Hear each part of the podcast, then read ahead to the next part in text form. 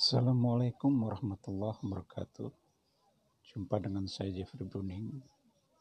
Kali ini saya akan memperbincangkan mengenai satu kata-kata yang sangat bagus yaitu jangan hanya menghafal dan membaca sejarah orang lain saja tapi tuliskanlah dengan tinta emas sejarah hidupmu karena kita dilahirkan bukan hanya untuk membaca atau menghafal sejarah orang lain saja tapi kita juga dilahirkan untuk menuliskan dengan tinta emas sejarah tentang kehidupan kita yang gilang gemilang. Ini bermakna bahwa jangan sia-siakan waktu karena waktu itu sangat berharga Pergunakanlah waktu dengan semaksimal mungkin. Mari sama-sama kita pergunakan waktu dengan sebaik-baiknya. Yang terbaik adalah mensyukuri apa pun yang telah kita miliki. Seminim apa pun kita harus bersyukur. Karena dengan bersyukur insya Allah hidup kita akan lebih bahagia. Jangan kita bandingkan keadaan kita dengan yang di atas, tapi bandingkan keadaan kita dengan yang di bawah. Insya Allah kita akan lebih merasa bersyukur. Kalau Anda mempunyai uang sejuta, Anda bandingkan dengan teman Anda yang memiliki uang satu miliar, maka Anda akan merasa miskin Anda, kekurangan. Tapi bayangan kalau Anda membandingkan uang yang sejuta itu yang Anda punya dengan orang yang hanya memiliki uang sepuluh ribu, maka betapa kayanya Anda. Itulah yang harus kita mulai dengan bersyukur. Insya Allah kita akan memulai setiap hari dengan karya-karya yang lebih gemilang. Oke guys, saya rasa untuk sementara cukup. Terima kasih. Assalamualaikum warahmatullahi wabarakatuh.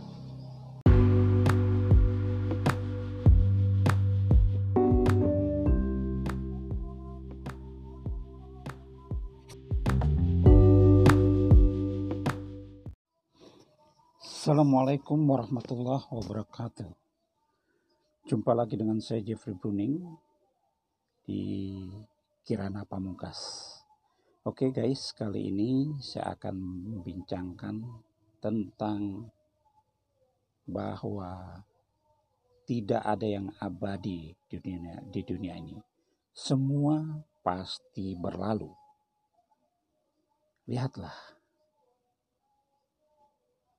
semua orang yang tadinya kaya luar biasa saudara-saudara ya bahagia berkelimangan harta tapi saat ini banyak yang terpuruk banyak yang miskin ya. Tentu Anda ingat saat lumpur lapindo ya ataupun tentang tsunami di Aceh semua harta benda yang mereka miliki kekayaan hapus dalam sekejap. Ini menunjukkan bahwa tidak ada yang abadi di dunia ini. Ya. Jadi sesusah apa pun, semiskin apa pun, semenderita apa pun Anda, yakinlah semua itu akan berlalu. Asalkan Anda tetap bersemangat, tetap optimis untuk meraih kesuksesan di dalam hidup Anda. Insya Allah semua akan berlalu. Demikian juga bagi Anda yang sekarang sedang berjaya, sekaya apa pun Anda, entah puluhan perusahaan Anda miliki, entah peru, punya perumahan 10 perumahan rumah, ataupun mempunyai mobil mewah dan segalanya. Tapi ingatlah bahwa semua itu tidak ada yang abadi. Semua akan berlalu. Entah harta-harta itu yang meninggalkan kita atau kita yang akan meninggalkan mereka. Oleh karena itu, kehidupan yang abadi adalah kehidupan setelah mati. Dan kematian itu adalah hal yang paling pasti di dunia ini. Tidak ada yang paling pasti di dunia ini kecuali kematian. Oleh karena itu, sangat rugilah kita kalau kita hanya memikirkan tentang duniawi, sedangkan kita melupakan kehidupan setelah kematian. Oke, okay, guys, karena itu mulailah dari sekarang. Saya juga mulai belajar. Belajar terus saya untuk memperbaiki diri saya ya mari sama-sama kita belajar untuk mensikapi hidup ini dengan cara yang pertama adalah bersyukur, bersyukur dalam situasi dan kondisi bagaimanapun. Mungkin di episode pertama sudah saya kemukakan bahwa dengan bersyukur itu kita akan tenang, tentram dan bahagia. Dan kalau kita ingin bandingkan, bandingkanlah keadaan kita dengan yang lebih menderita lagi di bawah kita pasti ada. Ya, kalau Anda sekarang hanya mempunyai satu rumah sewaan, tapi mempunyai kamar mandi sendiri, mempunyai air bersih, itu Anda bisa bersyukur karena banyak sekarang yang kebanjiran, ya, yang atau kena bencana, yang harus mereka itu satu kamar mandi itu untuk rame-rame. Coba Anda bayangkan betapa Anda harus bersyukur itu ya. Anda juga bisa makan ya walaupun makannya dengan kecap tempe tapi Anda masih bisa makan itu Anda bersyukur ya Anda bisa sehat makin bangun tidur jangan berpikir macam-macam dulu tapi bersyukur bersyukur kita bahwa masih bisa hidup.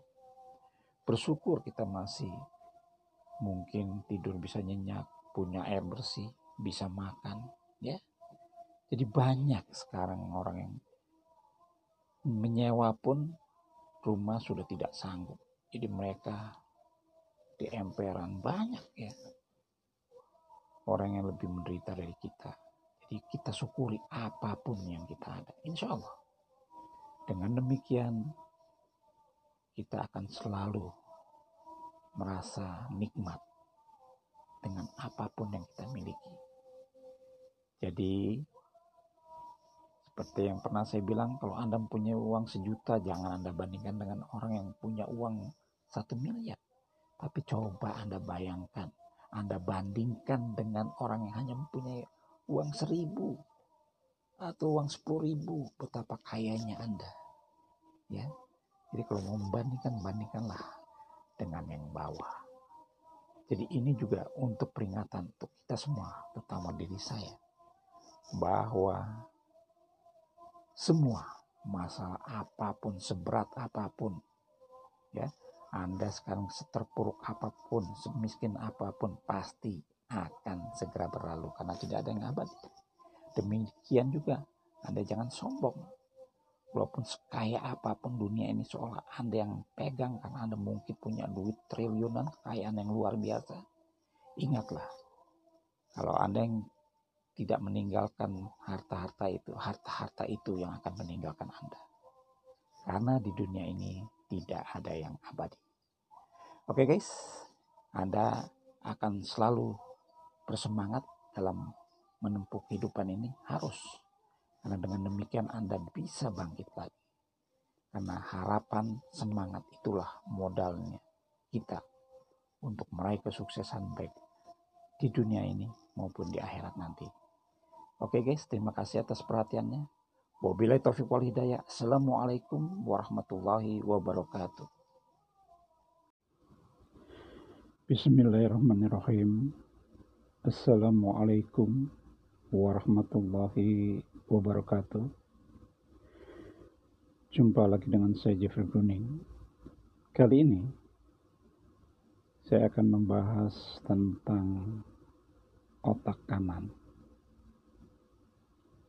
Seperti Mungkin kita ketahui Bahwa kalau otak kiri ini Adalah otak yang berisi tentang hal-hal yang pasti. Ya. Dua kali dua itu pasti empat. Jadi kepastian. Sedangkan otak kanan ini itu berkaitan dengan bakat kita ya. Hubungan bakat kita dengan apa indera keenam atau intuisi jadi memang otak kanan ini sangat diperlukan dalam berbagai bidang. Ya, segala bidang. Jadi ini berkaitan dengan kesuksesan baik lahir maupun batin. Seperti sama-sama mungkin kita ketahui bahwa banyak hal-hal keajaiban-keajaiban yang dihasilkan oleh otak kanan ini. Ya, otak kanan ini bisa kita aktifkan dengan empat cara. Yang pertama adalah berpikir positif. Berpikir positif ini sangat dibutuhkan oleh kita dalam menghadapi situasi dan kondisi bagaimanapun. Saya ada satu cerita ya tentang kurang lebih lima tahun yang lalu. Itu saya mempunyai teman yang sudah difonis oleh dokter karena teman saya ini Joko namanya itu sudah mengalami kanker otak stadium akhir. Ya. Jadi diperkirakan umurnya antara 2 atau 3 bulan lagi. Begitu mendengar kabar seperti itu, teman saya ini sudah frustasi. Ya sudah tidak mempunyai kekuatan lagi untuk menjalani hidup ini ya. Kerjanya menangis mengeluh. Didatangkan karena kebetulan orang tuanya adalah orang yang berada orang kaya. Didatangkan berbagai ya ahli-ahli pengobatan, ya, alternatif dan lain-lain. Tapi ternyata semakin lama semakin down, ya, semakin rapuh kejiwaannya. Karena kebetulan beliau ini Joko ini di rawatnya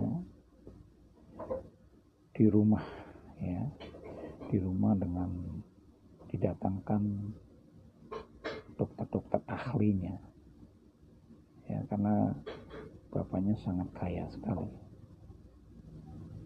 Jadi satu hari saya berkesempatan mendatanginya.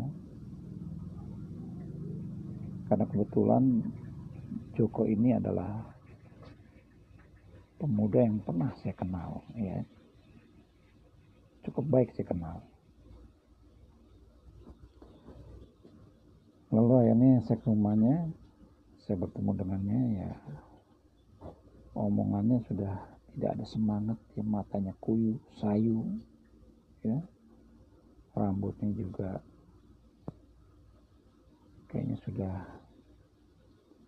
disisir juga disisir asal jadi ya karena dikusutkan lagi ya benar-benar kusut semuanya serba tidak ada gairah hidup Lalu akhirnya terjadi perbincangan di antara kami. Saya bertanya kepada sahabat saya ini. Saya anggap sahabat lah. Kenapa kau kamu seperti ini? Ya, untuk apa saya hidup lagi gitu. Hidup saya tinggal beberapa bulan lagi ya untuk apa kata dia ngomongnya begitu emosionalnya ya, kenapa Tuhan memberikan penyakit seperti ini sedangkan saya sedang dalam masa untuk meraih ya meraih segala cita-citanya. Sedang bersemangat-semangatnya dia.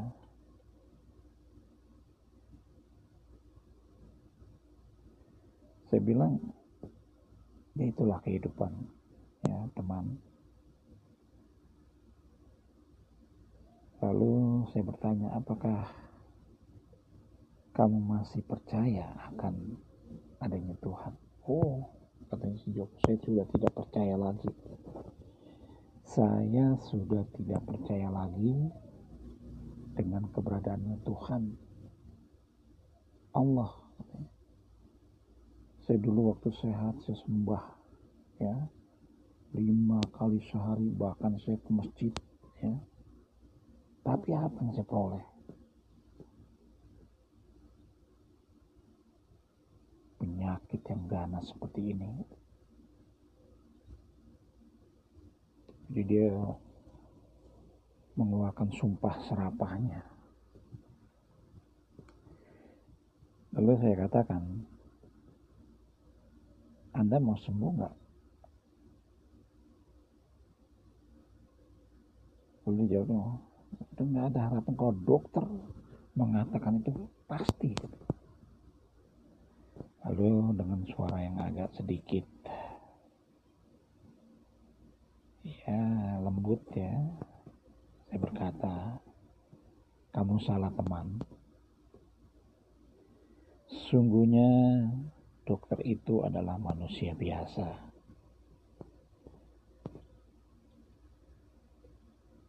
Dia tidak bisa menentukan mati hidupnya seorang itu. Yang bisa menentukan mati hidupnya seorang itu adalah Allah Subhanahu wa Ta'ala. Karena itu kamu harus percaya ini tidak ada satupun makhluk yang hidup di dunia ini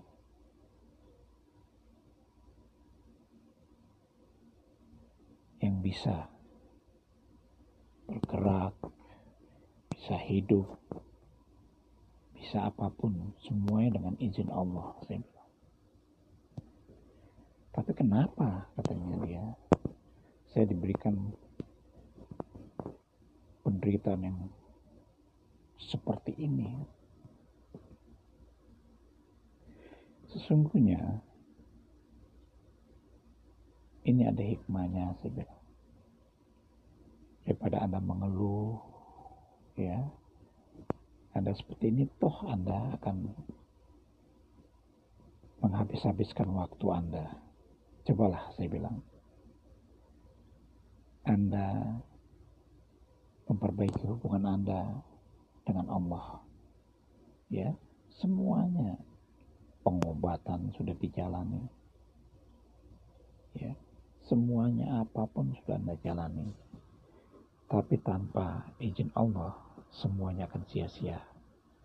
Karena kesembuhan hidup dan matinya seseorang itu di tangan Allah. Lalu kalau Anda izinkan, saya bilang, saya ingin berdoa kepada Anda. Silakan. Terus saya sentuh ya daerah dadanya. Terus saya bacakan Al-Fatihah. dengan niat mudah-mudahan Allah lembutkan hatinya ya sehingga mau mendengarkan nasihat dari saya. Kurang lebih tujuh kali ulangan saya lakukan baca Al-Fatihah itu dengan niat tersebut. Akhirnya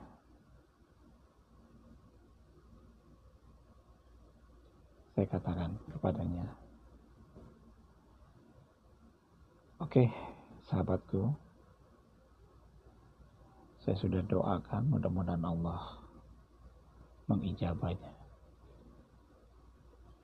Tiba-tiba entah doa saya dikabulkan atau karena memang Allah berkendak ya tiba-tiba dia nangis sejadi-jadinya.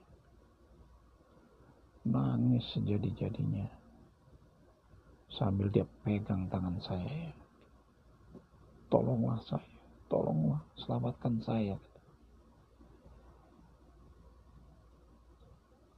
lalu saya dengarkan keluhannya sampai dia berhenti menangis lalu saya katakan yang bisa menolong Anda adalah Allah Subhanahu wa taala. Bahkan dia sanggup menyembuhkan penyakit yang kalau di bidang medis atau kedokteran itu sudah tidak ada harapan lagi. Ya, sudah angkat tangan. Karena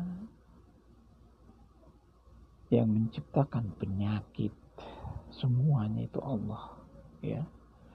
Walaupun menurut kedokteran itu karena gaya hidup kita yang salah ya. Cara makan kita yang salah tapi sesungguhnya itu semua Allah yang menciptakan Jadi kalau Anda ingin sembuh, mari. Kebetulan teman saya ini masih sebenarnya masih kuat ya, berdiri, berjalan. Tapi karena memang dia sudah kayaknya sudah tidak punya semangat lagi jadi kelihatan loyo ya Cobalah. Anda masih ingat gerakan sholat saya bilang. Ya, kalau surat Al-Fatihah, Qul ahad, saya masih hafal. Kalau yang gerakan-gerakan itu saya masih ragu katanya. Ya, saya masih ragu bagaimana caranya. Akhirnya saya ajarkan ya yang paling penting kata saya adalah sholat itu yang dinilai adalah membaca surat al-fatihah yang lainnya tidak begitu wajib ya tapi dengan catatan nanti anda terus untuk belajar ya menghafal setiap bacaan dari sholat ini. Lalu karena dia bisa duduk, akhirnya saya ajarkan kalau duduk tuh seperti ini, ya saya ajarkan. Ini dia paham gerakannya. Kebetulan tidak begitu lama terdengar azan asar ya. Jadi saya bilang karena ada air mari kita wudhu.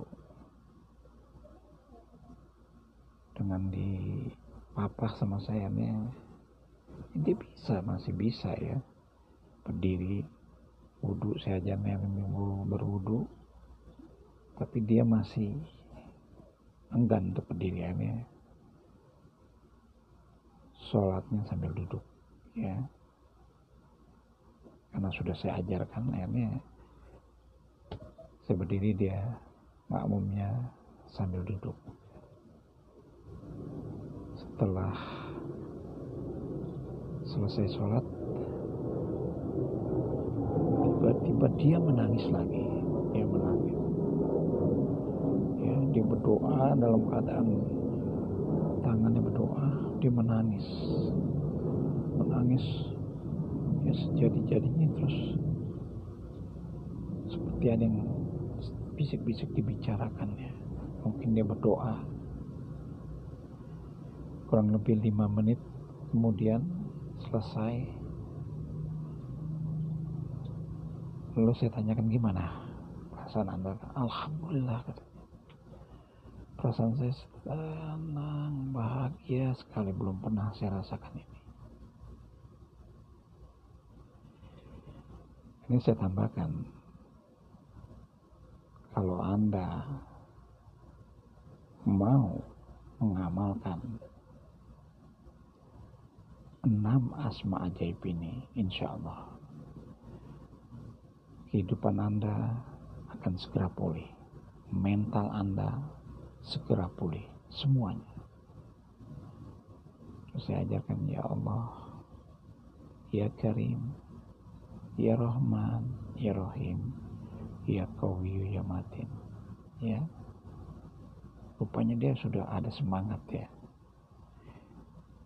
Terus saya tuliskan ya ya Allah ya Karim ya Karim itu yang maha mulia ya Rahman ya Rahim yang maha pengasih dan penyayang ya Qawiyu ya Matin yang maha kuat yang maha berdiri sendiri ya jadi kita minta kekuatan lahir batin ya kesembuhan sama yang maha kuat ini karena Anda dalam keadaan lemah.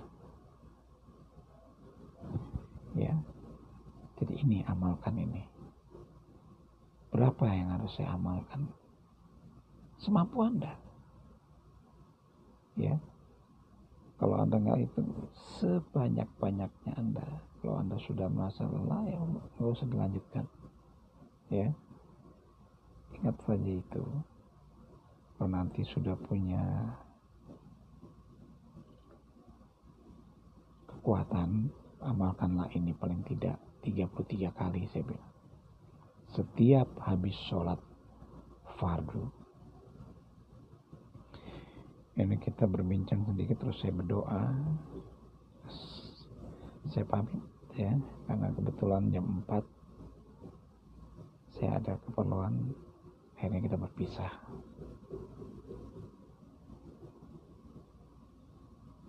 hampir sebulan namanya saya tidak mendengar kabarnya karena saya sibuk sekali ya. Tapi sebelum berpisah waktu itu saya sempat memberikan nomor HP saya. Kalau ada perlu atau apa telepon aja nggak kabarkan kepada saya insya Allah. Setiap waktu saya bersedia. Ya hampir sebulan lamanya tiba-tiba saya mendapat telepon. Mendapat telepon yang saya kaget suaranya ini agak sedikit bergairah ya. Tidak kesannya tidak loyo ya. Assalamualaikum. Waalaikumsalam warahmatullahi wabarakatuh. Pak saya Joko Pak. Oh iya Joko. Iya pak. Yang kemarin bapak sebulan yang lalu bapak datengin saya dalam keadaan yang benar-benar saya terpuruk pak. Alhamdulillah pak setelah pertemuan kita Allah rupanya berkenan pak menjawab doa-doa kita. Akhirnya saya bisa pulih kembali nih pak. Saya bersemangat kembali. Walaupun kadang-kadang saya masih was-was apakah saya masih bisa bertahan hidup atau tidak ya. Tapi saya punya keyakinan insya Allah saya masih bisa panjang umur. Alhamdulillah Joko ya harus punya rasa optimisme optimis yang tinggi. Ya Joko insya Allah Allah akan menolong Anda. Ini sekitar 10 menit kita berbicara, akhirnya dia pamitan, ya. Dengan janji dia akan telepon lagi nanti. Sudah akhirnya hal itu berjalan hampir 4 bulan saya udah lupa itu ya.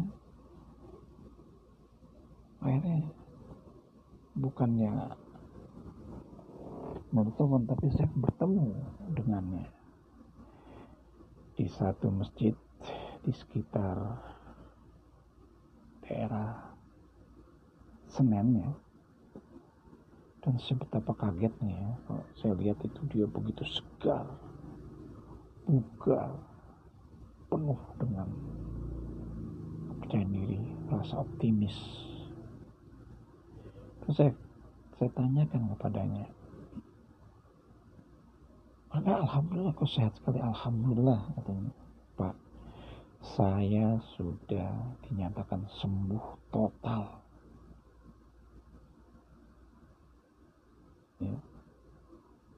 sembuh total dokter pun sampai terperanjat keheran-heranan Pak. Seperti yang Bapak ajarkan itu setiap mau minum obat saya zikirkan enam asma itu pak ya. Zikirkan saya minta kesembuhannya karena obat itu perantara dokter itu perantara. Dan alhamdulillah pak terjadi keajaiban padahal yang kata mereka satu-satunya jalan harus dioperasi operasi itu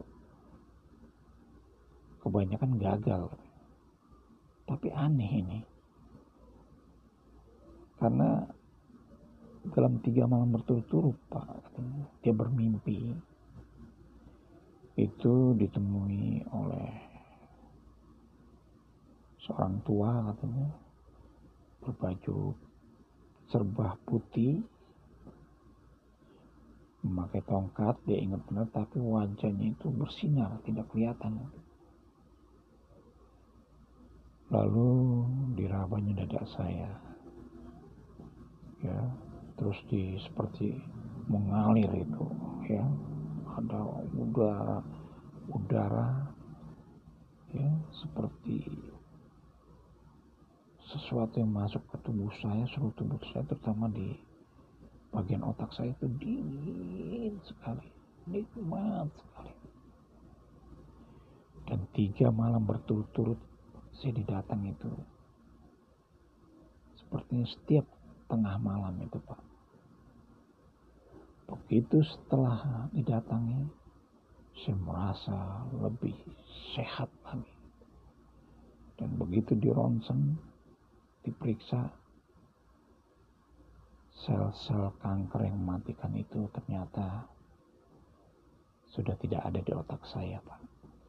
Inilah keajaiban. Ya benar kata Bapak.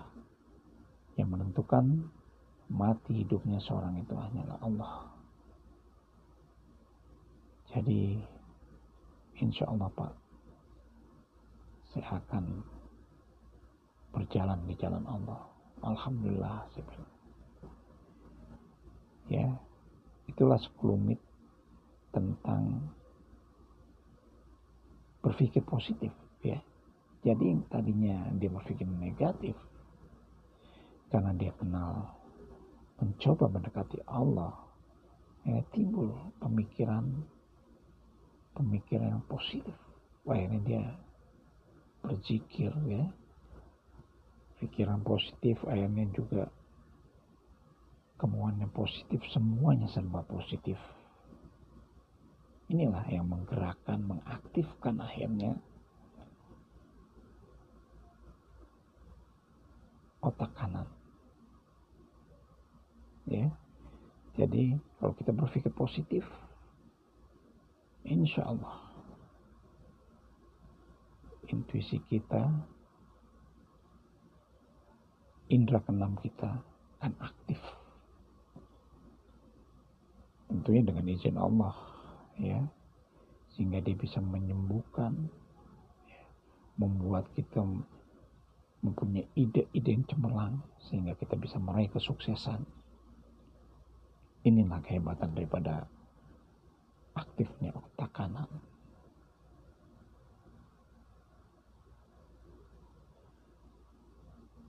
Jadi berpikir positif yang pertama. Yang kedua, meditasi. Nah ini sebenarnya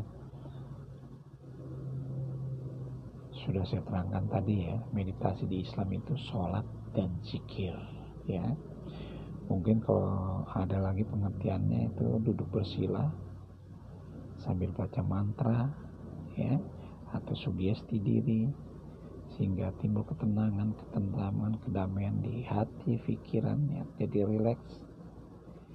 Itu juga disebut meditasi. Tapi ada juga yang menyebut kalau kita mengenang peristiwa-peristiwa yang menyenangkan ya dengan cara sederhana itu juga sudah menyebabkan jiwa kita pikiran kita menjadi tenang bahagia itu juga bisa disebut meditasi ya.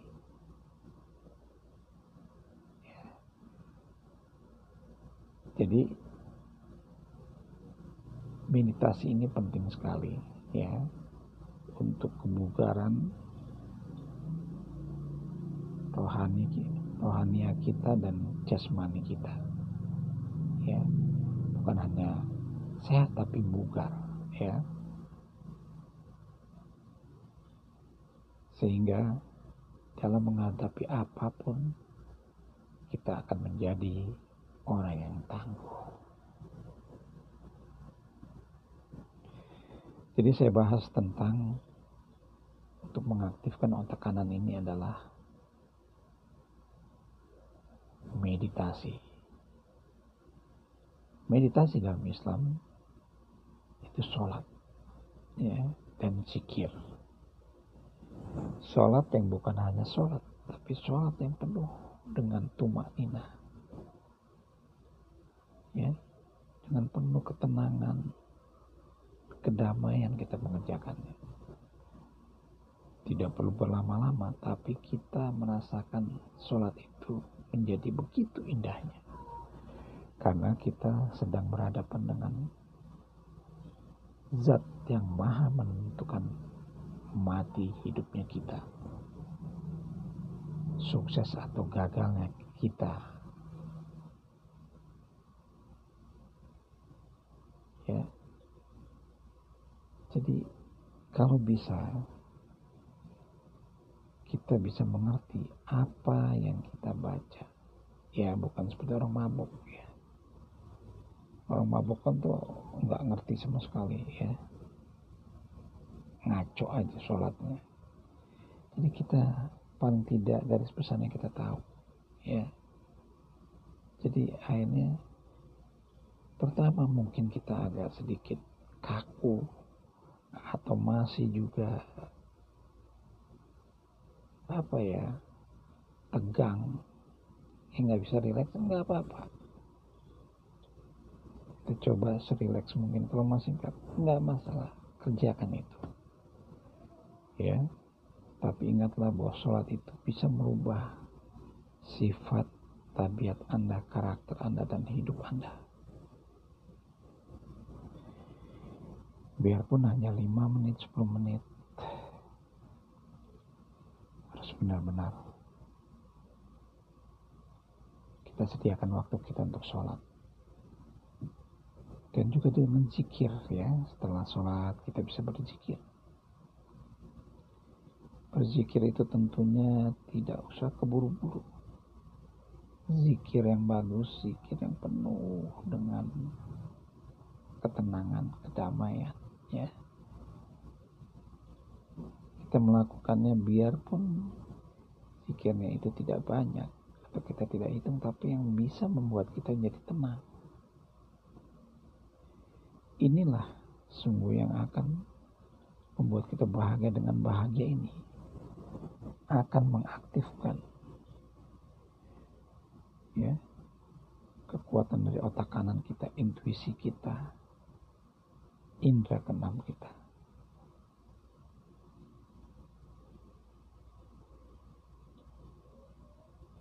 Seperti itu itu ya. Dan yang ketiga untuk mengaktifkan otak kanan kita ini adalah berolahraga. Jadi jangan hanya kita bayangkan olahraga itu harus ke gym ya. Push up sit up ya yang mungkin akan membuat kita habis tenaga. Sungguhnya juga olahraga ini kalau yang membuat kita bahagia itu olahraga yang bermanfaat. Entah itu cuman berjalan kaki ya atau anda hanya senam-senam ya menggerakkan tubuh tapi dengan mungkin dengan zikir ya. Entah itu ya Allah atau la ilaha illallah dalam hati anda. Lihatlah manfaatnya sangat luar biasa. Kalau kita jalan sambil berzikir atau kita mengadakan senam-senam sedikit ya tapi dengan zikir ya olahraga ini cukup. 10 menit atau 20 menit ya kalau bisa tiap hari. Ya anda jalan habis sholat subuh itu sangat bermanfaat. Tapi dengan perasaan yang rileks yang bahagia insya Allah ini pun akan membangkitkan mengaktifkan otak kanan kita. Dan last but not least adalah makanan-makanan yang bergizi. Tentunya makanan makanan bergizi ini makanan yang sehat. Ya. Bukan hanya sehat, tapi halal halalan toiban ya didapatnya dari yang halal kita makan makanan yang menyehatkan. Ya mungkin kita belum bisa menghindari gorengan atau lemak tapi kita mengurangi. Ya. Kalau bisa kita perbanyak makanan-makanan yang sehat seperti sayur-sayuran, buah-buahan, ya, atau Anda bisa juga dengan rimpang, rempah, ya, atau banyak minum kita seduh itu jahe, kunyit, ya, serai, itu kita bisa rebus, kita bisa minum, ya, atau minum madu, ataupun Anda juga bisa minyak minum minyak extra virgin virgin oil ya yang bisa diminum itu insya Allah. Itu juga manfaatnya luar biasa. Kalau anda kurang perkasa minumlah itu ya. Paling tidak kalau yang mempunyai masalah itu anda konsumsi 4 sendok makan setiap hari ya. Pagi dan menjelang malam. Sebelumnya anda bacakan Yakowiyu Yamatin tujuh kali. Ya Yakowiyu Yamatin terus anda tiupkan. Pada minyak extra virgin oil itu lalu anda konsumsi. Ya. Ini insya Allah akan membantu anda menjadi lebih perkasa lagi. Jadi itu empat hal yang harus Anda lakukan agar otak kanan Anda aktif ya atau intuisi indahkan enam Anda menjadi aktif untuk bantu Anda meraih kesuksesan lahir dan batin. Yang pertama adalah berpikir positif. Ya. Berpikir positif berarti Anda mempunyai mindset yang benar, berpikir yang benar. Ya, hindari pikiran-pikiran negatif. Kalau tidak Anda bisa hindari, paling tidak hmm, setiap harinya Anda harus lebih banyak bersikap, berpikir positif ketimbang negatifnya. Yang kedua adalah meditasi. Ya, meditasi ini kalau dalam Islam itu gampang kita sholat dijaga. Sholat tumak ninah. Ya, pelan nikmatin itu walaupun mungkin pikiran Anda masih belum bisa konsentrasi tapi upayakan Anda mengerti apa yang Anda baca apa yang Anda nanti zikirkan yang ketiga adalah olahraga berolahraga ini yang paling baik adalah jalan kaki ya. Setelah Anda sholat subuh entah 20 menit 30 menit ya Anda keluar Anda jalan kaki mungkin sambil Anda zikirkan ya. Yang paling bagus zikir enam asma ajaib itu ya Allah ya Karim ya Rahman ya Rahim ya Qawi ya Matin. Kalau enggak ya Allah ya Allah. Atau la ilaha illallah dalam hati Anda. Terus sambil jalan kaki.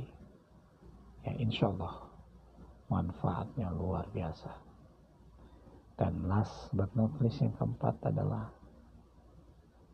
memilih makanan-makanan bergizi atau yang sehat ya. Oke guys saya rasa cukup. Dan mudah-mudahan ini bermanfaat untuk kita semua.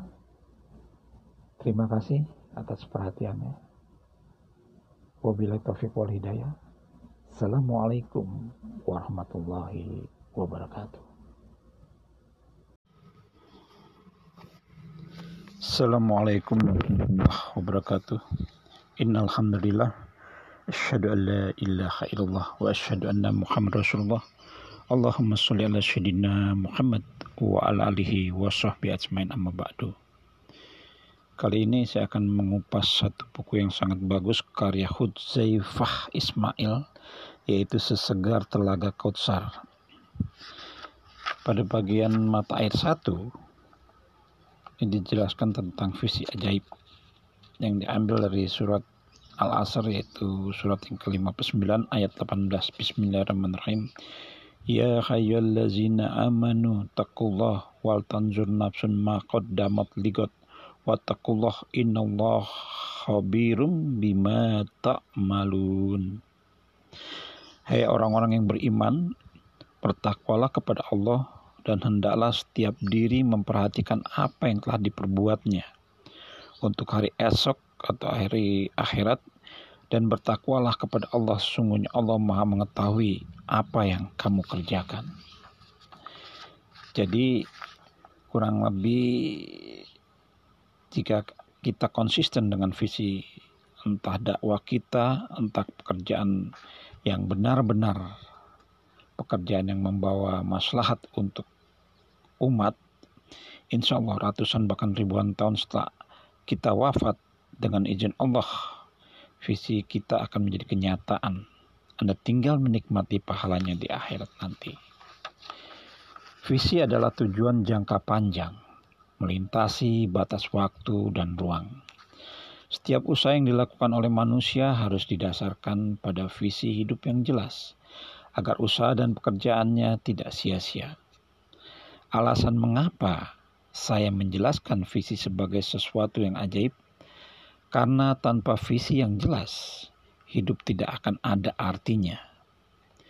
Sebaliknya, dengan visi yang kuat dan jelas, seseorang akan bisa hidup lebih panjang dari usia hidup yang sebenarnya. Menjalani hidup ini di dunia adalah nikmat terbesar yang Allah berikan kepada setiap makhluk dan hanya berlangsung sekali. Ia merupakan kesempatan termahal dan tidak akan ada kesempatan hidup di dunia ini untuk kedua kalinya setelah kematian. Maka satu-satunya kesempatan itu harus dipergunakan sebaik-baiknya agar kelak di akhirat kita tidak termasuk golongan orang-orang yang meminta kehidupan kedua. Karena mereka adalah golongan orang-orang yang merugi. Seperti dijelaskan oleh Allah di dalam Al-Quran surat Asyurah itu surat ke-26 ayat 102 102 maka sekiranya kita dapat kembali sekali lagi ke dunia ini niscaya kami menjadi orang-orang yang beriman. Kehidupan manusia berbeda dengan kehidupan makhluk. Allah yang lainnya. Kehidupan hewan dan tumbuh-tumbuhan telah terprogram sedemikian rupa sehingga keberadaannya sepenuhnya adalah untuk bertasbih dan memuji kebesaran Allah Subhanahu wa taala. Semuanya bertasbih dan memuji kebesaran Allah melalui gerakan dan cara-cara yang tidak diketahui oleh manusia. Sementara kehidupan manusia tidak demikian. Manusia diberi dua pilihan oleh Allah, yaitu jalan kebaikan dan jalan kesesatan. Kesesatan. Untuk menentukan dan memastikan pilihan hidupnya, Allah memberi mereka usia hidup sekitar 60 hingga 70 tahun. Ini usia umum ya. Ada juga yang khusus sehingga mereka mencapai 90, 100 dan lain-lain. Kehidupan yang hanya sebentar akan menjadi sesuatu yang sia-sia bila dijalani sekedarnya saja tanpa arah dan tujuan yang jelas. Visi ibarat puncak gunung yang tinggi. Setiap manusia adalah seorang pendaki yang sedang mendaki puncak gunung itu. Seseorang yang hidup dengan visi yang jelas ibarat pendaki yang telah menambatkan tali sebagai tempat bergantung di puncak gunung itu, sehingga langkah pendakiannya jelas dan hanya perlu berpegangan erat pada tali untuk membantu pendakiannya, serta menginjakan kaki pada sisi gunung yang bisa untuk diinjak. Bila untuk menginjakan kaki pada satu sisi dia menemui kesulitan, dengan mudah dia bisa mencari sisi yang lain dengan tetap bergelantungan di tali itu hingga menemukan jalan lain untuk sampai ke puncak gunung. Begitulah visi. Ialah tujuan yang akan mengarahkan langkah, perilaku, pikiran, dan keyakinan individu, sehingga dia bisa mencapai puncak kesuksesannya di dunia dan di akhirat nanti. Visi dan misi hidup setiap orang berbeda-beda, sehingga langkah yang ditempuh, perilaku, pikiran, dan keyakinannya pun berbeda. Keberagaman visi itu menimbulkan keberagaman profesi, pemikiran, dan sikap antara satu orang dengan yang lainnya. Seperti visi kehidupan para nabi Allah, mereka memiliki visi dan tujuan yang sama. Namun langkah dan metode yang mereka pakai berbeda antara satu dengan yang lain. Nabi Musa alaihissalam diutus untuk membebaskan Bani Israel dari kekejaman Firaun, sekaligus untuk memberi pelajaran kepada Firaun bahwa ada Tuhan yang lebih berkuasa dan lebih perkasa dari dia. Dan juga Nabi Lut diutus kepada kaum Ad yang durhaka. Mereka menghabiskan sebagian besar umurnya untuk menyampaikan risalah tauhid kepada manusia. Waktu yang diperlukan untuk menyelesaikan sebuah misi hidup sangat panjang. Sementara waktu dan usia manusia teramat pendek maka visi dan tujuan hidup yang jelas dan diperjuangkan dengan penuh komitmen dan tanggung jawab akan menjadikan kehidupannya dikenal dan dikenang hingga ratusan bahkan ribuan tahun setelah kematiannya. Coba Anda perhatikan visi dan misi hidup dua orang nabi Allah yang banyak kita sebut dalam bacaan duduk tasawuf salat kita yaitu Nabi Ibrahim dan Nabi Muhammad Wasallam. Kita ambil contoh yang pertama, visi hidup Nabi Ibrahim.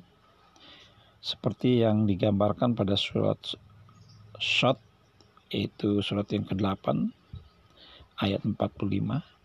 Ingatlah hamba-hamba kami, Ibrahim, Ishak, Yakub yang mempunyai karya-karya besar dan ilmu pengetahuan atau visi yang jauh ke depan. Nabi Ibrahim Nabi Ibrahim adalah salah seorang rasul Allah yang paling banyak disebut dan dipuji Allah di dalam Al-Qur'an.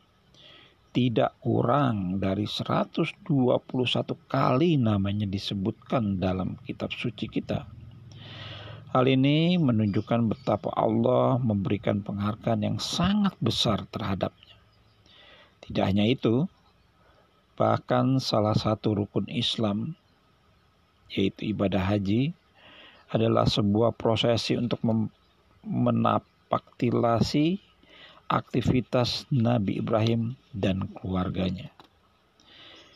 Nabi Ibrahim bertempat tinggal di Baitul Maqdis selama 20 tahun karena tidak dikarunia anak dari istri yang pertama yaitu Sarah Saroh menyarankan agar Ibrahim menikahi hamba sahaya perempuannya, yaitu Hajar. Saroh pun berkata kepada Ibrahim, Sesungguhnya Tuhan telah mengharamkan anak bagiku, maka nikahilah hamba sahaya perempuanku ini. Semoga Allah mengaruniamu, mengaruniamu seorang anak darinya. Tatkala Sarah telah memberikan Hajar kepada Ibrahim, Hajar pun digawilinya hingga mengandung anaknya. Ismail ketika Hajar melahirkan anaknya. Kecemburuan Sarah menjadi memuncak sehingga meminta Ibrahim untuk mengasingkannya. Allah Subhanahu wa taala memerintahkan untuk membawa Hajar dan anaknya Ismail yang masih disusui ke lembah Mekah yang terletak di Baitullah.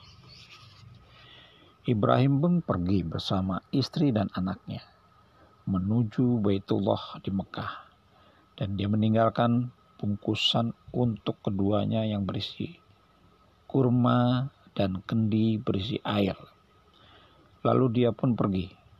Sementara Hajar mengikutinya di belakang dan berkata kepadanya, Wahai Ibrahim, hendak pergi ke manakah engkau?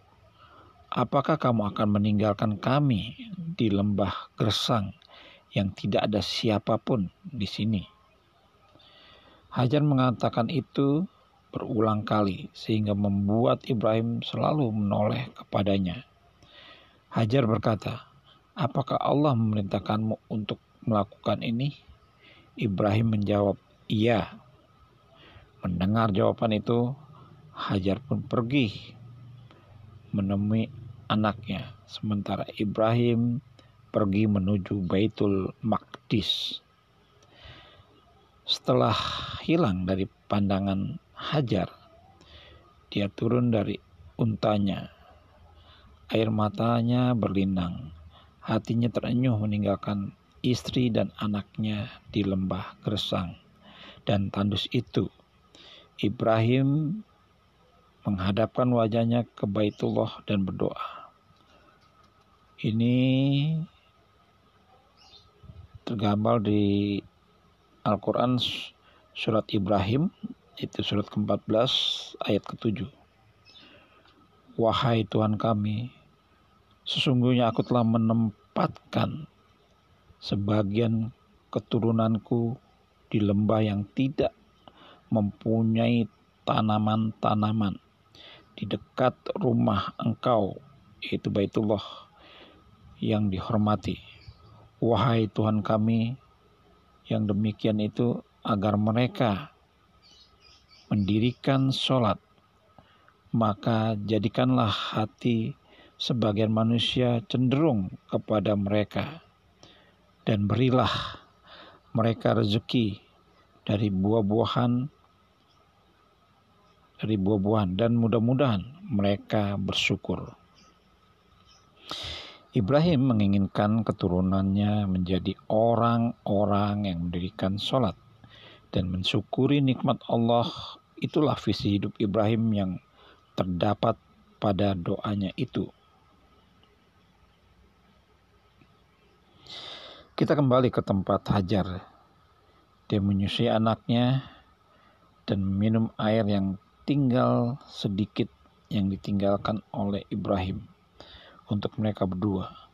Setelah air dan kurma itu habis, Hajar pergi mencari sumber mata air di lembah yang tidak ada tumbuhan dan juga tidak berair itu.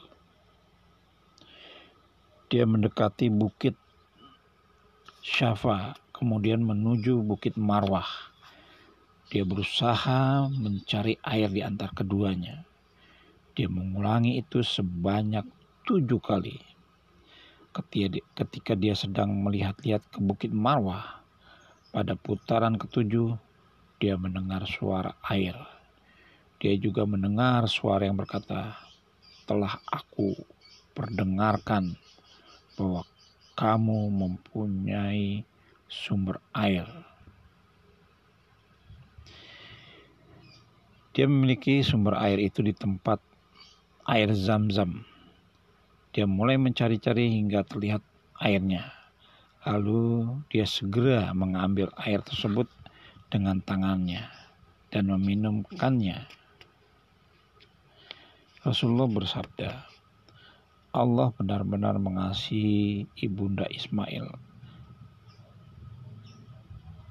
Walau diting kalau ditinggalkan air zam-zam itu atau berkata, kalau tidak diambil niscaya zam-zam itu menjadi mata air tertentu.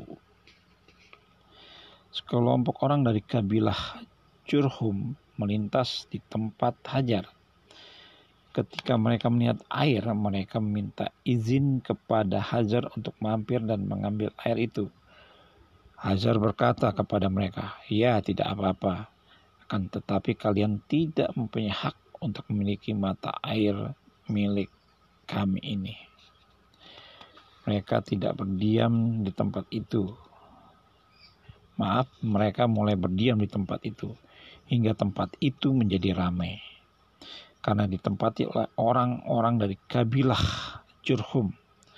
Hajar pun mempunyai banyak tetangga dia tidak lagi hidup sendiri karena Hajar menyukai keramaian.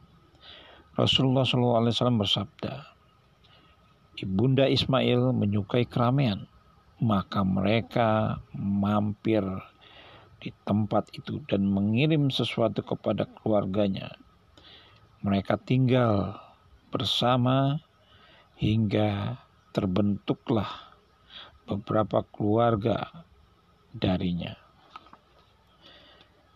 Wilayah yang dulu gersang dan tandus itu kini telah menjadi salah satu tempat yang rutin dikunjungi kaum muslimin dari seluruh dunia.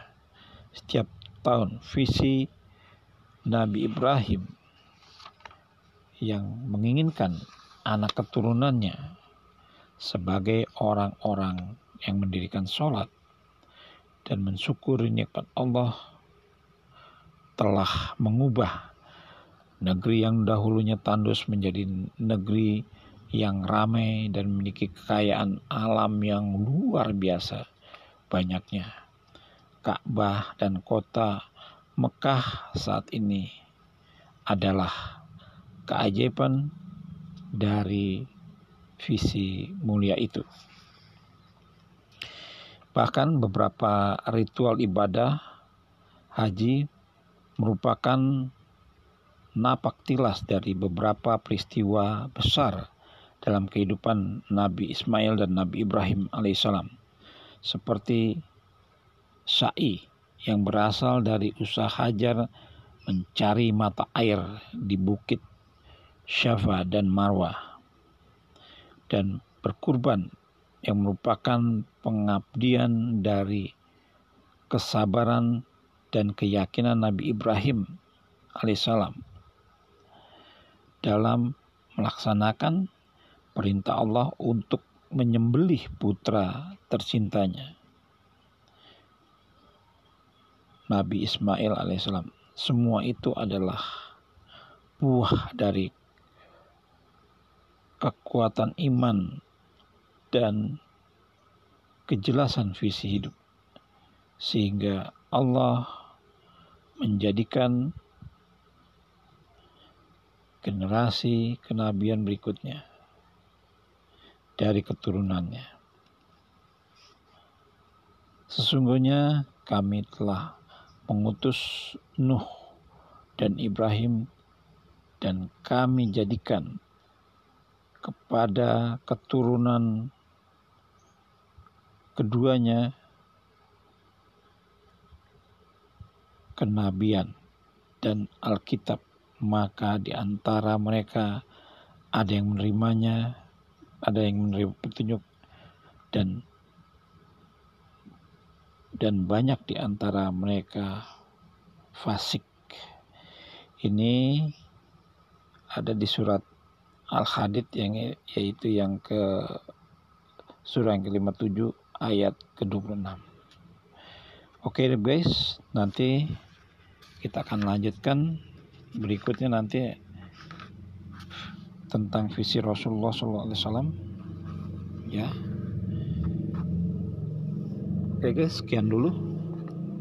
Kita akan bertemu lagi dalam waktu dan gelombang sama. Mohon maaf lahir dan batin. Wabillahi taufiq wal hidayah. Assalamualaikum warahmatullahi wabarakatuh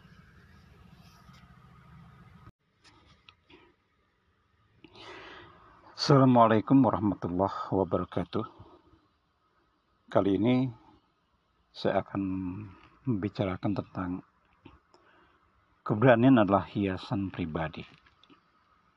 Satu penghalang untuk maju adalah perasaan takut. Biasanya ketakutan itu tidaklah seburuk yang kita bayangkan. Karena kebanyakan bentuknya hanyalah ancaman yang tidak realis yang melekat pada khayalan Anda. Manusia yang berani adalah manusia yang tabah, manusia yang kuat menderita, tak lekas putus asa, sanggup menyelesaikan apa yang telah diputuskan untuk dikerjakan. Manusia berani memiliki sifat percaya kepada hidup, percaya kepada diri sendiri, percaya kepada bangsanya, percaya kepada kemanusiaan pada umumnya. Manusia berani justru karena keberaniannya menarik sekalian sifat-sifat susila yang baik, menarik tenaga-tenaga rohani yang mulia dari mana pun datangnya. Sifat-sifat dan tenaga-tenaga mulia yang merupakan bahan-bahan pembentuk manusia yang kuat. Demikian kira-kira kata Boysen de la Riviera dalam bukunya Cara Menguasai Tenaga Konsentrasi. Sesungguhnya keberanian adalah sifat yang terpuji. Keberanian adalah penggerak dalam segala jenis kemajuan di dunia ini. Tanpa orang-orang yang berani, tanpa orang-orang yang tabah, wajah dunia kita tidak seperti sekarang ini. Maka itulah tidak ada satu agama sejati yang menganjurkan supaya orang itu takut. Tidak ada agama sejati yang menganjurkan ketakutan. Agama Islam menganjurkan la taqaf wa la tahzan innallaha ma'ana. Jangan takut, jangan gentar. Tuhan bersama kita. Jadi ini adalah kebenaran ajaran dari Islam bahwa jangan takut bahwa sesungguhnya Allah ini Allah itu bersama kita. Misalnya misalnya jika seorang ibu mengetahui bahwa gaji suami hanya cukup untuk sekedar hidup saja, tidak ada sisanya untuk diberikan dibelikan giwang ataupun perhiasan lainnya, namun ia tidak gentar mengemudikan rumah tangganya, dengan sebaik-baiknya maka istri-istri demikian berhak diberi gelar istri nan berani. Dan umumnya istri-istri demikianlah yang bisa mendorong maju suaminya. Yang membangkitkan semangat untuk akhirnya berhasil dalam segala usaha yang dikerjakan suaminya. Seorang seniman yang tak dipahami bahkan dicemoohkan sepanjang masa tapi ia tidak menghiraukan segala ejekan-ejekan itu yang teguh berdiri atas keyakinan keseniannya yang sudah menjadi bagian dari keyakinan hidupnya. Ia seorang pemberani dan umumnya seniman-seniman yang demikian itulah yang mempersegar dunia kesenian. Seorang pegawai dipancing, diiming-iming orang uang berjuta-juta asal ia mau berbuat sedikit kecurangan akan tetapi ia tolak segala godaan itu. Biar hidup miskin, tapi jujur. Demikianlah keyakinan hidupnya. Ia adalah seorang pemberani. Dan umumnya, pegawai seperti dia itulah yang sesungguhnya menjadi tulang punggung negara. Karena pentingnya faktor keberanian ini dalam kehidupan manusia, sedangkan bangsa Indonesia dalam taraf pembangunan seperti sekarang ini Justru dalam taraf inilah bangsa memerlukan pengertian sewajarnya tentang apa yang dinamakan berani itu. Maka kami menganjurkan agar kita selalu dalam rel-rel kebenaran. Berani karena benar, takut karena salah. Jadi yang pertama sendi dari keberanian itu adalah percaya kita kadang-kadang bertemu dengan orang-orang yang memberi kepada kita suatu perasaan aman. Di dekatnya kita menjadi lebih tentram dan lebih baik. Di dekatnya kita merasa terlindung. Apakah yang menyebabkan perasaan aman, tentram, tentram dan terlindung itu? Kepercayaan yang diberikannya penuh kepada kita. Itulah yang membuat kita merasa aman dan nyaman. Ia mempercayai kita tidak mengincar celah dan cacat kita yang memang selalu ada pada setiap orang. Ia tidak berlaku sebagai mata-mata yang tidak menghina. Sudah tentu bahwa orang yang mampu menenteramkan hati kita, yang bisa memberikan perasaan aman kepada kita, ia sendiri memang orang yang hatinya tentram, hatinya aman. Sebab mustahil orang bisa memberikan sesuatu kepada orang lain yang ia sendiri tidak mempunyainya. Apakah yang menyebabkan orang memiliki hati tentram? Tidak lain tidak bukan adalah kepercayaan. Kepercayaan itu ada tiga macam. Kata Dr. Andri Liang Mei. Dan kepercayaan itu adalah zat asam bagi hidup. Tanpa kepercayaan, tiada hidup sejati. Tanpa kepercayaan berarti kekacauan dan keruwetan. Tanpa kepercayaan, hidup ini serba menggelisahkan dan membingungkan sehingga tak pantas dinamakan hidup. Sebab hidup sejati berarti hidup yang mengandung kemungkinan untuk berkembang dan maju. Sedangkan tanpa kepercayaan, kemajuan tak mungkin perkembangan terhenti.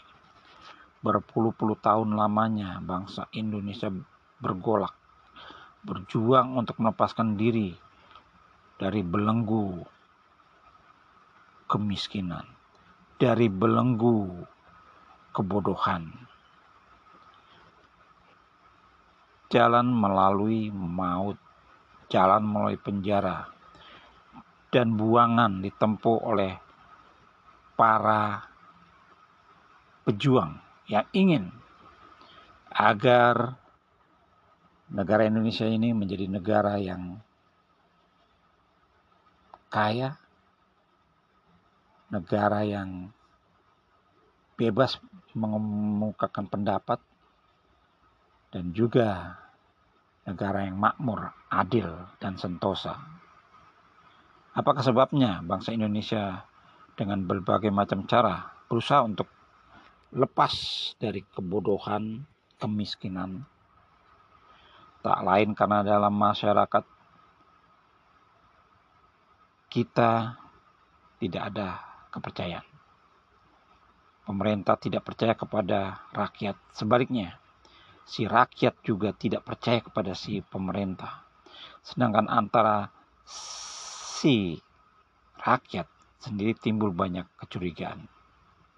Ya, seperti yang kemarin kita saksikan pada waktu Pilpres pemilihan presiden antara satu saudara dengan saudara lainnya bisa bertengkar, bahkan bisa bunuh-bunuhan hanya karena beda pilihan. Ya. Dan ini akhirnya awas kamu di pihak sana, ya. Awas ada pihak ini yang akan mengacau kita. Jadi saling curiga mencurigai, ya. Jadi kalau terus-menerus diliput di jiwa bangsa Indonesia sampai pada sampai-sampai pada hari ini. Bekas-bekas perasaan yang merugikan ini belum lenyap sepenuhnya dari hati sanubarinya. Adapun kepercayaan yang sangat penting sebagai sendi-sendi pokok bagi langsungnya hidup berani, yang bagi penghidupan rohani adalah laksana zat asam bagi kehidupan jasmani. Ada tiga macamnya. Yang pertama, percaya kepada hidup. Yang kedua percaya kepada orang lain dan yang ketiga yang ketiga percaya kepada diri sendiri. Percaya kepada hidup. Orang yang cemas, takut pada hakikatnya adalah orang yang kehilangan kepercayaannya kepada hidup. Biasanya hilangnya kepercayaan itu disebabkan karena ia telah mengalami hal-hal yang pahit yang tidak bisa diatasi Memang selama kita sehat walafiat dan semua berjalan beres, secara sewajarnya kita percaya pada hidup ini.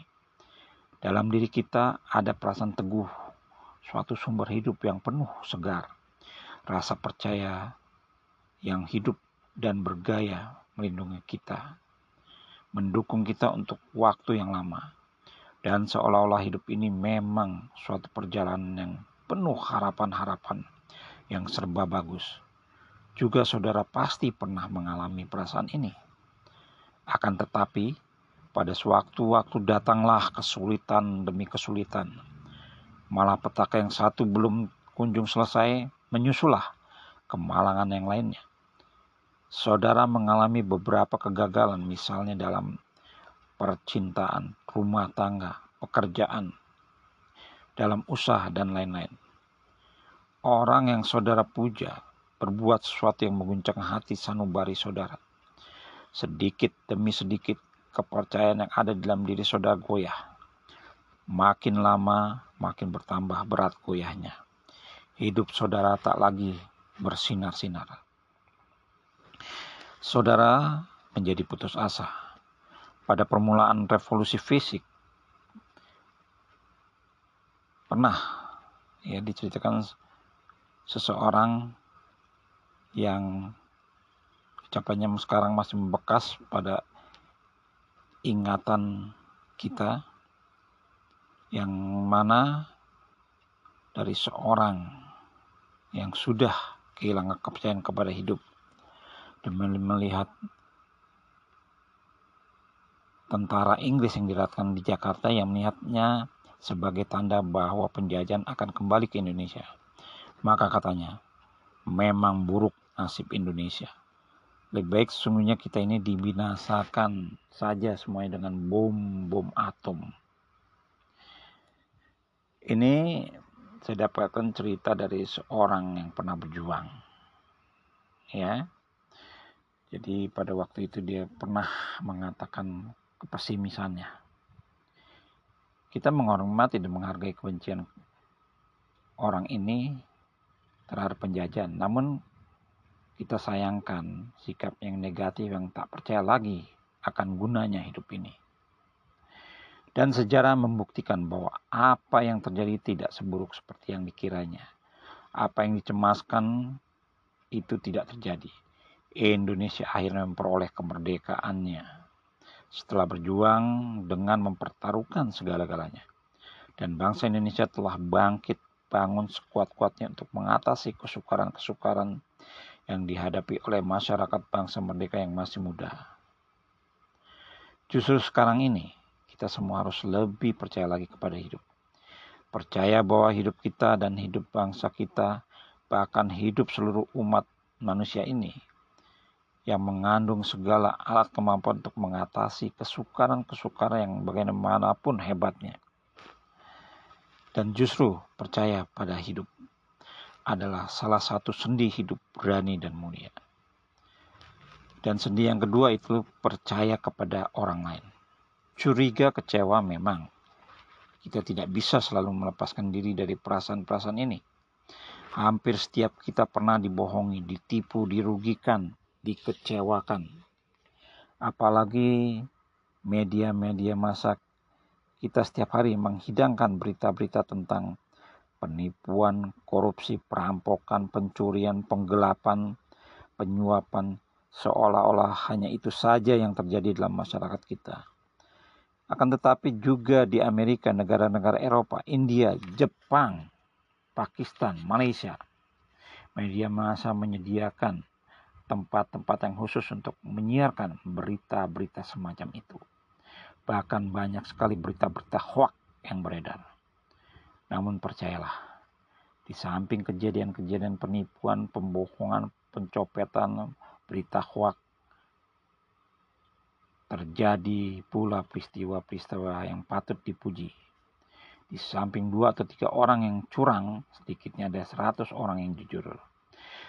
Sehingga sesungguhnya kecurigaan kita, pesis, pesisisme, pesisme, pesisisme kita itu pada umumnya berdasarkan perkiraan yang salah belaka. Dunia dan masyarakat kita tidak sejelek seperti yang dituliskan oleh media massa. Tidak semesum seperti yang suka dibisik-bisikkan orang. Kita patut memberi lebih banyak kepercayaan kepada dunia dan masyarakat daripada yang yang diberitakan. Dalam pada itu selain mempercayai masyarakat dan orang lain adalah berdasarkan kenyataan yang lebih benar, maka sikap percaya kepada orang lain adalah sikap yang menguntungkan. Menguntungkan baik bagi kesejahteraan rohani maupun jasmani kita. Orang yang bertekad untuk menjalani hidup berazaskan keberanian harus berusaha sebanyak-banyaknya mempercayai orang lain. Orang yang sama sekali tidak percaya kepada orang lain, yang hidupnya sama sekali diliputi oleh rasa curiga, akhirnya akan stres, bahkan gila pada puncak penyakit rohaninya. Maka itu orang yang jiwanya sehat mempercayai orang lain sepenuhnya.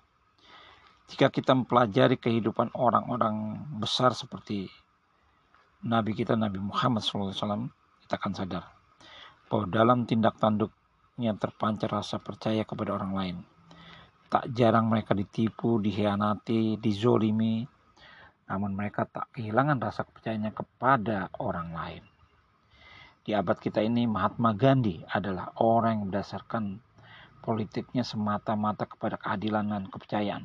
Gandhi merupakan salah seorang pemimpin bangsa yang keharuman namanya semerbak meliputi seluruh dunia jauh melampaui batas-batas negerinya. Kita membaca, kepercayaan menegakkan manusia. Kepercayaan adalah faktor membangun dalam perbuatan-perbuatan yang baik. Dalam suasana curiga mencurigai, semuanya menjadi dibuat-buat dan dipaksa-paksa. Dalam suasana percaya mempercayai timbul sikap serta merta wajar, riang, dan dalam suasana percaya mempercayai timbul kemungkinan bagi kegiatan-kegiatan yang membangun.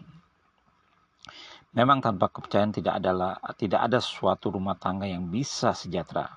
Tidak ada usaha yang bisa berjalan lancar. Tidak ada masyarakat bangsa yang bisa jaya. Dan semua terbit kepercayaan itu kita yang harus mengambil inisiatif kita harus mulai memberikan kepercayaan. Dunia ini dikuasai oleh hukum timbal balik. Siapa yang percaya, ia dipercayai. Siapa yang mencurigai, ia dicurigai. Dan sesungguhnya orang-orang yang benar-benar menjalani hidup berani, ya berani mempercayai orang lain. Berikut berani menerima resiko yang terkandung dalam kepercayaannya itu.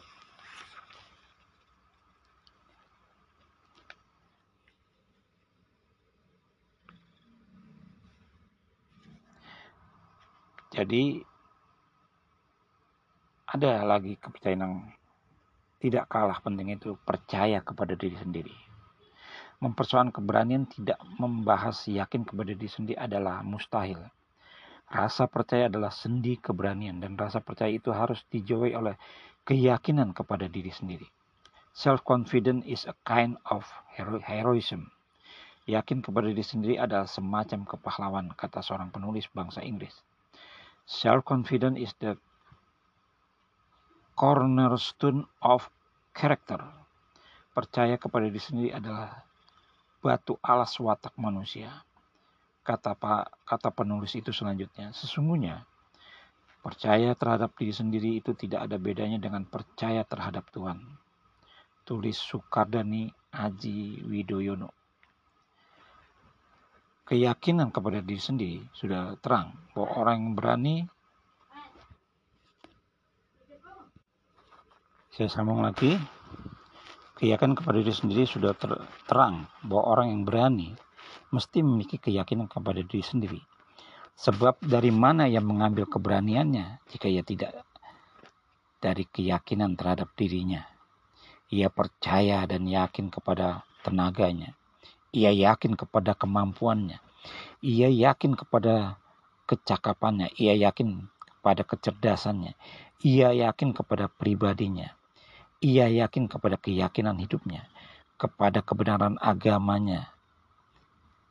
Ia pendeknya yakin kepada tenaganya sendiri. Sifat-sifatnya sendiri. mengenal diri sendiri. Untuk mengenal diri sendiri, secara sempurna tidaklah mungkin. Akan tetapi kita bisa memperbaiki pengetahuan kita tentang diri sendiri. Kita bisa menambah pengertian kita tentang diri kita sendiri. Supaya saudara mengetahui lebih banyak tentang diri saudara. Maaf. Maka saudara harus mulai membuat catatan tentang diri saudara dengan sifat-sifat yang saudara ketahui. Dan oleh karena catatan itu adalah untuk diri saudara, saudara sendiri, maka saudara tidak usah menyembunyikan apa-apa. Semakin terus terang, semakin baik. Daftar ini berisi pertanyaan-pertanyaan yang kita bisa jawab dengan ya atau tidak.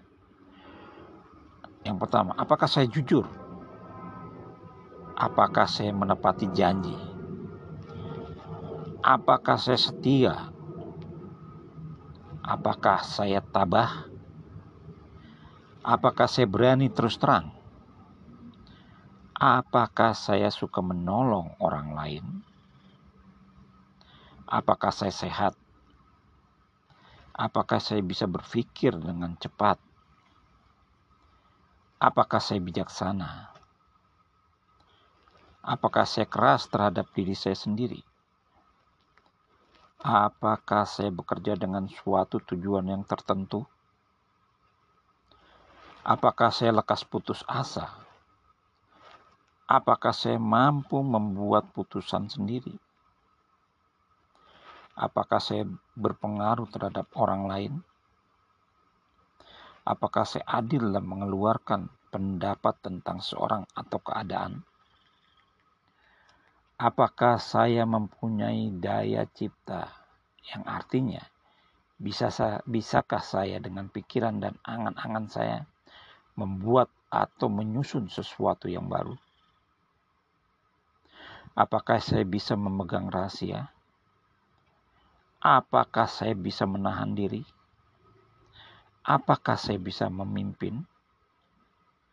Apakah saya mudah bergaul? Daftar di atas berisi pertanyaan-pertanyaan yang sifatnya positif atau yang utama. Kan tetapi kita pun harus bisa mengajukan pertanyaan-pertanyaan yang sifatnya negatif. Seperti, apakah saya mudah tersinggung? Apakah saya pengecut?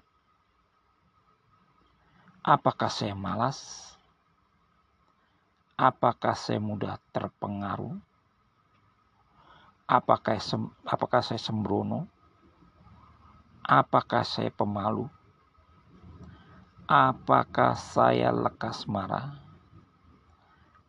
Apakah saya curang? Apakah saya serakah? Apakah saya congkak? Apakah saya tidak tahan uji? Apakah saya lekas letih? Apakah saya ragu-ragu dalam mengambil keputusan? Apakah saya lekas curiga? Apakah saya suka berpura-pura? Apakah saya seorang pemboros? Apakah saya suka meremehkan orang lain? Apakah saya suka ngomong bertele-tele? Apakah saya kikir? Apakah saya suka bertengkar? Dengan menjawab pertanyaan ini, baik yang positif maupun yang negatif, saudara akan mendapat gambaran jelas tentang diri saudara, sehingga saudara mudah dalam sikap saudara untuk memperbaiki diri sendiri. Di samping berusaha sebaik-baiknya untuk mengenal diri sendiri, maka saudara harus mempunyai keberanian untuk menghargai diri sendiri. Menilai diri terlalu rendah adalah suatu malapetaka yang akan menjadikan hidup saudara suatu lelakon yang suram. Dengan menaksir diri sendiri terlalu rendah, saudara akan menghalangi diri saudara dalam mencapai sukses dalam penghidupan. Aku anak orang kecil. Bagaimana saya bisa menyamai apalagi melebihi dia? Diplomaku cuma SD. Bagaimana saya bisa maju? Pikiran-pikiran semacam ini adalah pikiran-pikiran orang yang menaksir dirinya terlalu rendah Niscaya orang yang jenis pikirannya demikian tak akan berbahagia. Ia sudah kalah sebelum berjuang. Ia sudah menyerah sebelum mencoba kekuatannya. Bung Hatta selalu dengan senang hati menyebut ucapan filsuf filsuf Herakleitos yakni bahwa perjuangan adalah bapak segala kemajuan. Memang perjuangan dan sekali lagi perjuangan ialah tanda-tanda kehidupan, tanda-tanda peradaban, dan tanda-tanda kemajuan. Kita hidup des kita mesti berjuang. Dan senjata yang paling ampuh, yang paling sakti dalam kehidupan ini ialah keyakinan kepada diri sendiri. Saudara boleh pandai sekali. Saudara boleh berhati emas seperti malaikat. Saudara boleh memiliki keahlian tiada tandingannya Saudara boleh menguasai sepuluh bahasa. Saudara, saudara boleh berniat sebaik-baiknya dan setulus-tulusnya. Namun, jika saudara tidak yakin kepada diri sendiri, jika saudara memandang rendah diri saudara, maka saudara pun tidak akan memperoleh hasil sebesar-besarnya dari segala kepandaian dan kemampuan itu. Memang jika angin sedang baik, keadaan sedang menguntungkan, boleh jadi kita bisa hidup senang dan bergembira. Akan tetapi, pada suatu saat, ingat hidup ini kancah perjuangan. Di depan muncul kesukaran, menoleh ke belakang, di belakang kita menghadang kesulitan.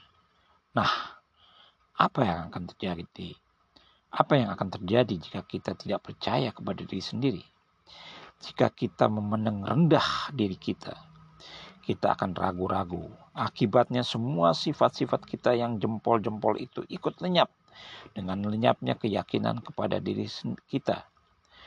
Oleh karena itu, jangan sekali-sekali kita meremehkan diri kita sendiri.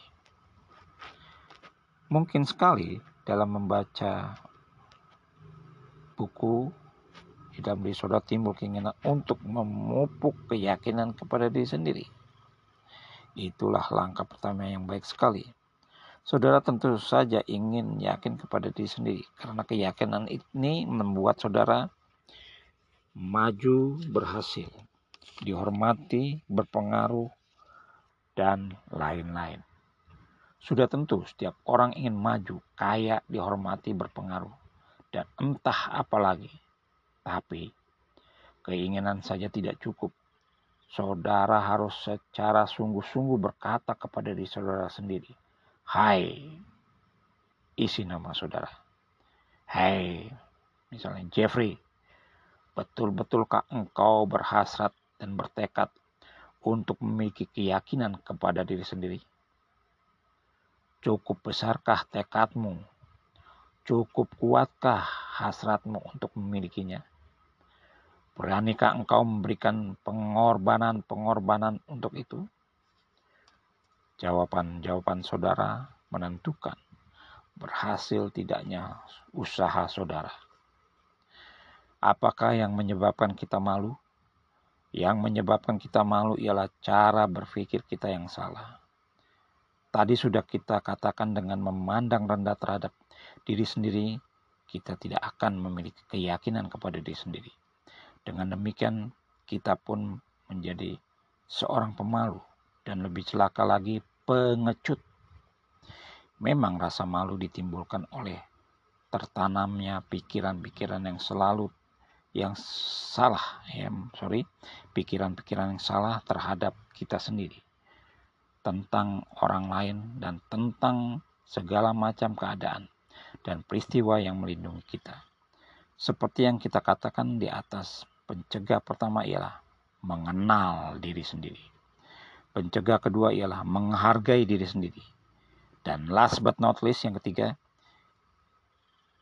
eh, belum maksud saya yang ketiga belum last but not least yang ketiga kita harus mempelajari sesama kita dan menghargai sepatutnya. Jangan berlebihan. Biasanya orang pemalu mengukur dirinya terlalu rendah dan mengukur orang lain terlalu tinggi. Yang keempat, jika kita berbicara dengan orang, sedapat-dapatnya kita mempersoalkan hal-hal yang kita betul-betul mengerti.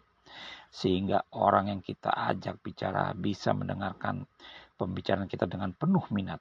Dengan begitu rasa kepercayaan kita kepada diri sendiri akan bertambah dan tumbuh. Karena karena kita mengetahui bahwa kita paham tentang sesuatu yang orang lain tidak mengerti. Dengan begitu orang-orang lain menghargai kita dan penghargaan kita terhadap diri sendiri menjadi bertambah. Dan last but not least yang kelima ialah percayalah ke bahwa siapa yang jujur dan mengerjakan kewajibannya sebaik-baiknya, ia pasti akan menemukan jalan yang sebaik-baiknya pula dalam kehidupan ini dan mau tidak mau orang terpaksa menghargainya. Oke, ternyata masih ada yang keenam. Kita harus mengerjakan pekerjaan-pekerjaan kita sebaik-baiknya. Oke. Ya, jadi yang last but not least ada yang keenam ini. Ya, oke guys. Saya rasa cukup. Mudah-mudahan dengan pembahasan kita ini timbul keberanian kita dalam menempuh ya atau meraih cita-cita kita yang menurut pemikiran kita mungkin tidak mungkin ya. Tapi dengan kepercayaan diri insya Allah semuanya akan bisa kita raih. Terima kasih atas perhatiannya. Assalamualaikum warahmatullahi wabarakatuh